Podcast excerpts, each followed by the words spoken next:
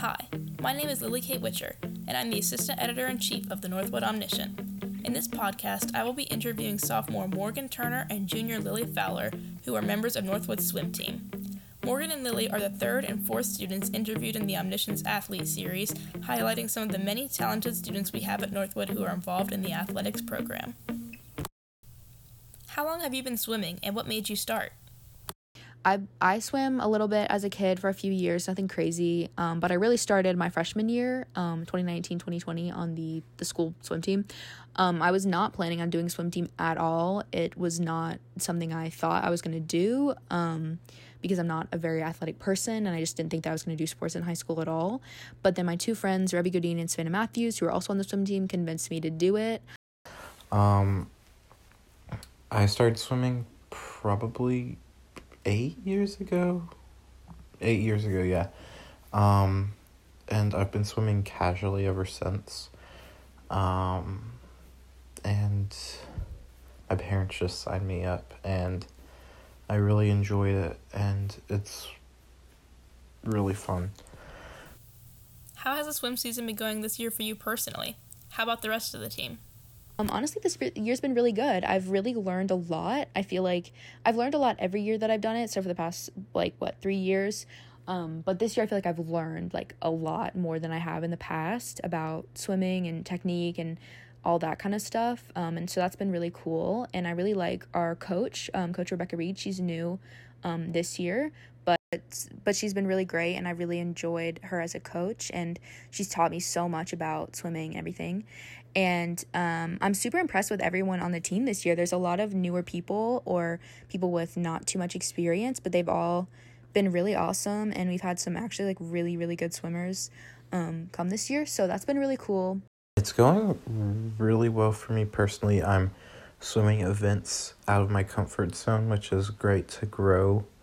And I know I need to practice in the future to reach even harder goals. Um, and then the rest of the team is also doing really well. Uh, we have a lot of fun at practice, and the meets are also a good time. Are you involved in any other sports or activities outside of swim? I do a lot of clubs and stuff, but I'm not in any other sports. I'm like I said, I'm not a very athletic person, so swimming is really my only thing that I do. I do a lot of clubs and I mainly do cross country and track other than swim. What kind of achievements or awards have you received from swimming? Freshman year, I did get um, a coach's award for most improved female athlete on the on the swim team, so that was really cool. Um, especially being that being like my real first official year of swimming, I was super happy and proud to kind of get that from um, from our coach back then. That was our our old um, swim coach, but yes, that was really cool. But that's that's the main thing I've done. Did the pandemic affect your ability to practice or compete? How have you overcome that?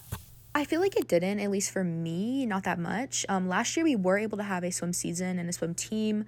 Um, it was kind of limited in the way that we didn't have any meets, but we had like pretty normal practices, honestly. We used to swim in an outdoor pool, so that was good for um, COVID reasons, you know, um, being outdoors. But um, but so yeah, it wasn't super different. Um, honestly, besides the meets. But in a normal year, we don't have that many meets um, anyway. So to me, it wasn't like that much of a difference. Um, yeah, so it hasn't really affected it too much. And this year's been like pretty normal, honestly.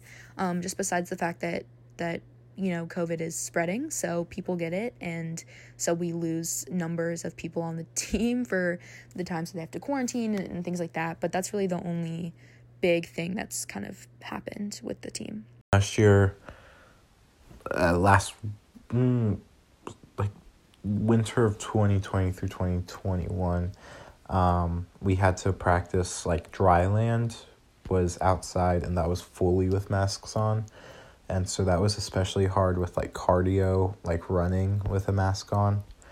Um, but other than that or also we had to wear masks up until we got into the pool. And so like we had plastic baggies. We put the mask in as soon as we got in so it like wouldn't get soaked.